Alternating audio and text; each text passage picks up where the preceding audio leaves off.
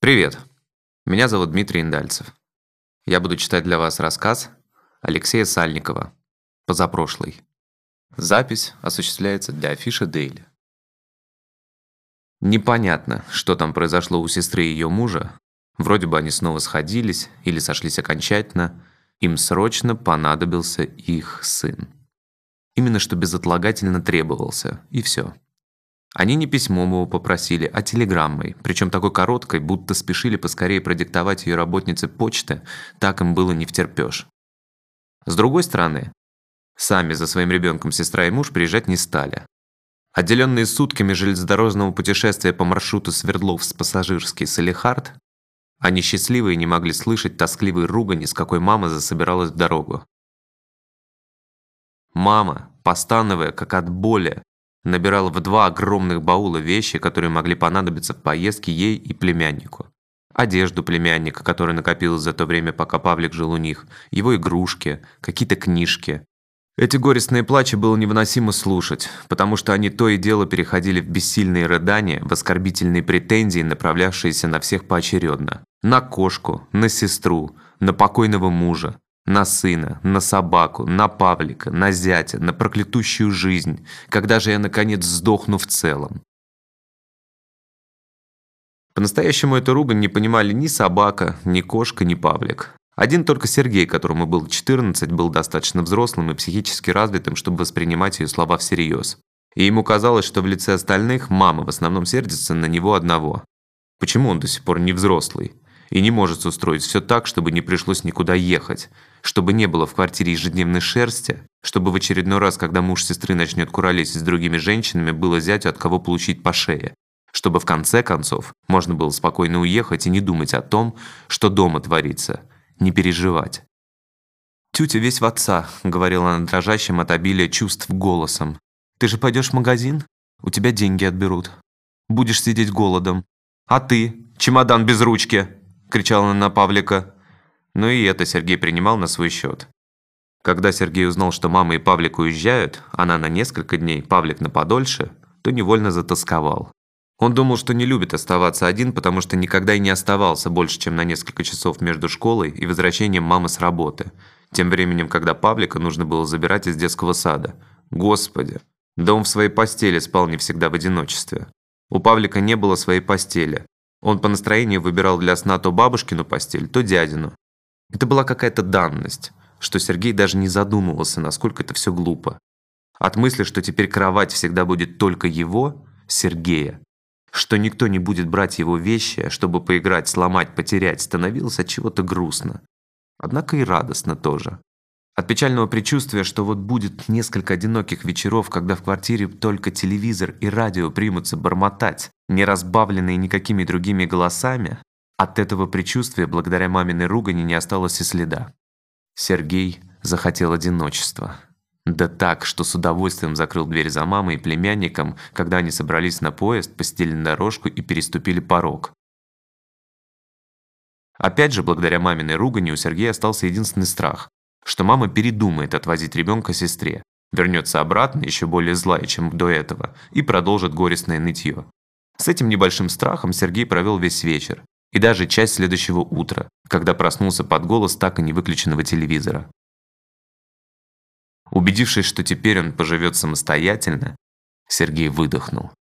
Умываясь, завтракая собственноручно приготовленной яичницей, он с удовольствием думал о деньгах, которые мама оставила ему на всякую мелкую ерунду.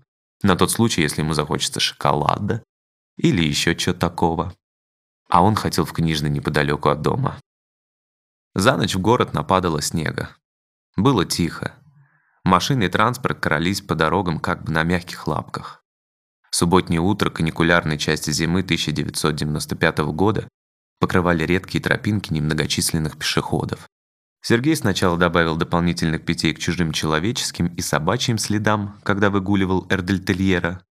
Затем, аккуратно пройдя по чужим колеям среди сугробов, добрался до книжного.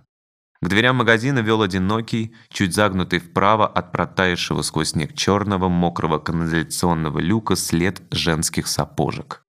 Очевидно, эта продавщица добиралась до работы, чтобы поработать с 10 до 3, как было написано на бледной от времени металлической табличке на двери магазина. СБ 10.00, 15.00, ВС, выходной.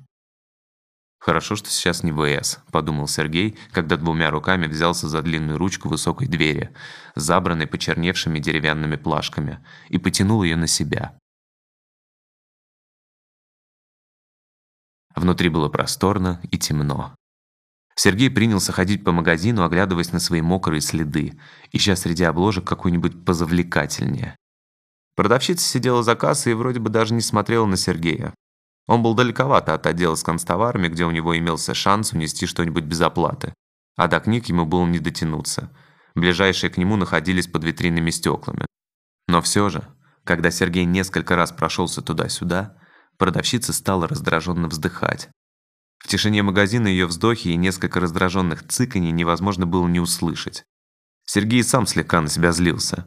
Он хотел почитать что-нибудь интересное, но не знал, что конкретно. Отдел с фантастикой манил обложками Конана, сборниками с приключениями стальной крысы, при приключении которого Сергей слышал от старшего брата одного из друзей. Но то был старший брат. Бог его знает, что ему нравилось этому брату. Брат любил довольно скучную игру «Элит», так что навряд ли на его вкус можно было уверенно опереться. Конан был ничего, но столько уже его было прочитано, а еще слегка утомляло стремление злодеев этой серии крови девственниц. Всю их там крали и пытались принести в жертву ради очередного мирового господства. Кроме всего прочего, ум очередного злого волшебника неизменно проигрывал грубой силе короля-варвара. С одной стороны, добро всегда побеждало, чтобы как бы и утешало, но с другой... Мир храборийской эры некоторым образом напоминал Сергею армию, которая светила ему буквально через несколько лет. И там, судя по новостям, все вопросы решались именно с помощью физической силы. И только с помощью нее. А Сергей подозревал, что не умеет решить вопросы в армии таким способом. Это портило впечатление от чтения. Он остановился возле витрины серии бестселлера Голливуда. Эти книги издавались, похоже, специально для тех, у кого не хватало денег на видеомагнитофон. В каждом томике имелся довольно подробный пересказ одного, а порой даже нескольких голливудских фильмов. Сергей брал у друга книгу про универсального солдата, которая была написана довольно бодренько. После нее у него и у друга появилось шутливое ругательство. Желтокожий гук, который они использовали между собой. Американский ниндзя тоже был ничего так. Хотя вся эта тема ниндзюцу выглядела правдоподобнее почему-то не в фильмах и в книгах на серьезных щах – а в мультсериале и комиксов про черепах-мутантов. Помявшись под требовательным взглядом работниц торговли, Сергей выбрал книгу «Робокоп и хищник 2», под обложку которому были прицепом запихнуты две части «Иллюзии убийства». Это название Сергею ничего не говорило, но целых три повести вместо одной взыграла жадность. Желание сэкономить выиграло у позыва купить книгу «Чужие». Читать Сергей не спешил. Сначала отвлекся на игровую приставку, затем на телевизор и на окно. В телевизоре шли Крамера. Там была классная сцена с мороженым, очень правдоподобная. За окном снова шел снег. Казалось, не валил сверху вниз, а скользил по горизонтали. Было слышно, как ветер задевает стену дома, а от этого шум кипятка в батареях, желтоватый свет люстры казались чуть уютнее. Затем настало время местного кабельного, которое начинало вещание в 7 вечера. Там порой пускали фильмы с довольно игривыми сценами, так что можно было и вздрачнуть. Но этим вечером все началось первым «Терминатором». Да, там у Кайла Риза и Сара Коннор происходило, но как-то совесть не позволяла самоудовлетвориться видом персонажей, один из которых должен был героически погибнуть буквально вот-вот. А вторая вообще была больше спасителем человечества, чем сексуальной девушкой. То есть, конечно, была, и если бы не основная музыкальная тема, можно было бы попробовать из последних сил. Но под это фортепиано, которое как бы роняло печальные дождевые капли редких нот прямо в душу Сергею, валяться, засунув руку в три кошки, казалось кощунством. Можно было выручить себя после фильма. Благо, в подшивках журнала здоровья имелись довольно увлекательные сцены с участием моржей. Но после «Терминатора» пришло время выгуливать собаку. А по возвращении Сергей обнаружил на экране, все псы попадают в рай. Да так и завис, непрерывно обливаясь слезами, которые так обильно лились, что их приходилось ежеминутно вытирать обеими рукавами кофты, которая тогда на него была надета, и не потихоньку, а такими длинными движениями от локтевого сгиба. Словом, всякие эротические настроения были перебиты до какого-нибудь более счастливого раза. И Сергей взялся за перекус перед сном и чтение. Нельзя было сказать, что Сергей не был знаком с Робокопом. Он видел три части и не по одному разу. Но Робокоп, как герой, оставался вне понимания Сергея. Сергей не понимал, каким образом Робокоп вообще считается сильным персонажем, что в нем такого. Например, здравый смысл, накопленный Сергеем за всю его жизнь, пусть не очень богатый, но все же подсказывал, что на самом деле жить Робокопу, будь он настоящим, не дольше одной-двух перестрелок до того момента, когда шальная пуля угодила бы ему в нижнюю часть лица, залетела бы под шлем, и рикошете от внутренней стороны шлема наделал бы дырок в тех остатках мозга, которые у робота полицейского еще были целы. Первая же граната, опасная не столько осколками, сколько ударной волной, брошенная под ноги металлическому копу, тоже превратила бы мозги рыбакопа в кашу. А если учесть, что консервированный защитник обезумевшего Детройта не обладал ни скоростью, ни сообразительностью, ни ловкостью, ни гибкостью, убить его могло что угодно. Да хоть коктейль Молотова, да хоть высоковольтный провод, брошенный на землю неподалеку. Собственно, книгу Сергей и купил, надеясь, что на бумаге все расписано как-нибудь поподробнее, что там прояснены те моменты, которые Сергея смущали. Сюжет он помнил и так, а хотелось увидеть в боевике ту глубину, которую он увидел в книге. Хмурую суровость человека, лишенного всего и превращенного в робота, силу человечности, пробивающуюся сквозь программное обеспечение против воли, установленной в мозг, полный запрятанных воспоминаний о прошлой до машинной жизни. Неожиданную справедливость, настигшую подлого корпоративного работника благодаря словам престарелого главы корпорации. Противостояние с еще более бездушной машиной, созданной из психопата. И, о чудо! Робокопа показали на кабельной на следующий день.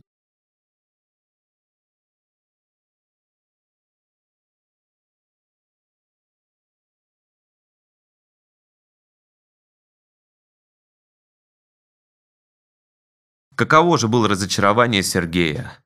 В фильме не было ничего, что присутствовало в книге, кроме разве что последовательности событий. Сергей не верил своим глазам. В том месте повествования, где он читал, между знакомящимися напарниками разыгрывалась целая драма. Актеры фильма произносили деревянные слова, и лица у них были деревянные. В книге даже не возникало вопросов, почему полицейские полезли на толпу бандитов без подкрепления. Отчаянное положение, временно раздумье ноль. В фильме, впрочем, вопросов тоже не возникало, но по другой причине. По причине своей продолжающейся деревянности и воли сценариста, полицейских завело в ловушку как марионеток, после чего актер, изображавший Мёрфи, сыграл страшные страдания во время своей жестокой гибели. И эта способность изобразить хоть какое-то чувство слегка поразила Сергея. Он уже не думал, что Питер Уиллер, которого Сергей видел еще и в «Крикунах», способен сыграть что-то еще, кроме глубокомысленной задумчивости. Но это еще ничего. Дальше было только хуже. Там, где в книге был робот из стекла и металла, в основном, конечно, из металла, Сергей видел бутафорскую пластмассу, резину, да и трудно было ее не заметить. Скрыв половину лица шлемом, Питер Уиллер совсем расслабился и вообще перестал играть, словно поддержав напарницу, которая и не начинала. Те актеры, которых назначили на роль авторитетных бандитов, корчили из себя какую-то шпану. И так странно. Но в книге хватало цельности. По спецэффектам она запросто опережала фильм, который незамысловато пересказывала. Все там было настоящее. Металл, серьезные бандиты, похожие на местных братков, нисколько не смешных. Пули, взрывы, роботы, трущобы и богатые кварталы. Чтобы почувствовать боль раненого Мёрфи, не требовалось видеть актерской игры. Ее можно было понять вместе с тем, как слова о пулях, которые прошивали его тело, одно за другим прочитывалось строчка за строчкой. Сергей сам попадал в покинутый дом бывшей семьи робота-полицейского, потому что, читая об этом, сам немного становился главным героем. Ему стало интересно, что если записать историю про отъезд мамы и племянника? Про эти несколько дней, а затем отложить рассказ на несколько месяцев и прочитать его. Сможет ли он потом ненадолго вернуться в это вот прошлое, с горизонтальным снегопадом, тропкой до магазина, тишиной, исчезнувшей в шкафах кошка, которая не показывалась ему на глаза, потому что и не нужно было. Сергей не забывал положить ей еды и убирал за ней туалет. Зачем-то выделив для рассказа новую тетрадь, Сергей заполнил текстом несколько страниц. Но сразу позабыть о тетради не получилось. Однако так или иначе школьные и другие дела отвлекли его до такой степени, что лишь перед самыми летними каникулами он случайно обнаружил тетрадку в столе и долго пытался понять, что это вообще за сочинение такое на свободную тему. Когда же понял, вспомнил, то спешно вырвал страницы. Испытывая непонятный стыд за то, что, читая, превращается в того глупого, полугодовой давности себя, не смог успокоиться, пока страницы, наполненные буквами его старого почерка, не оказались окончательно утоплены в унитазе.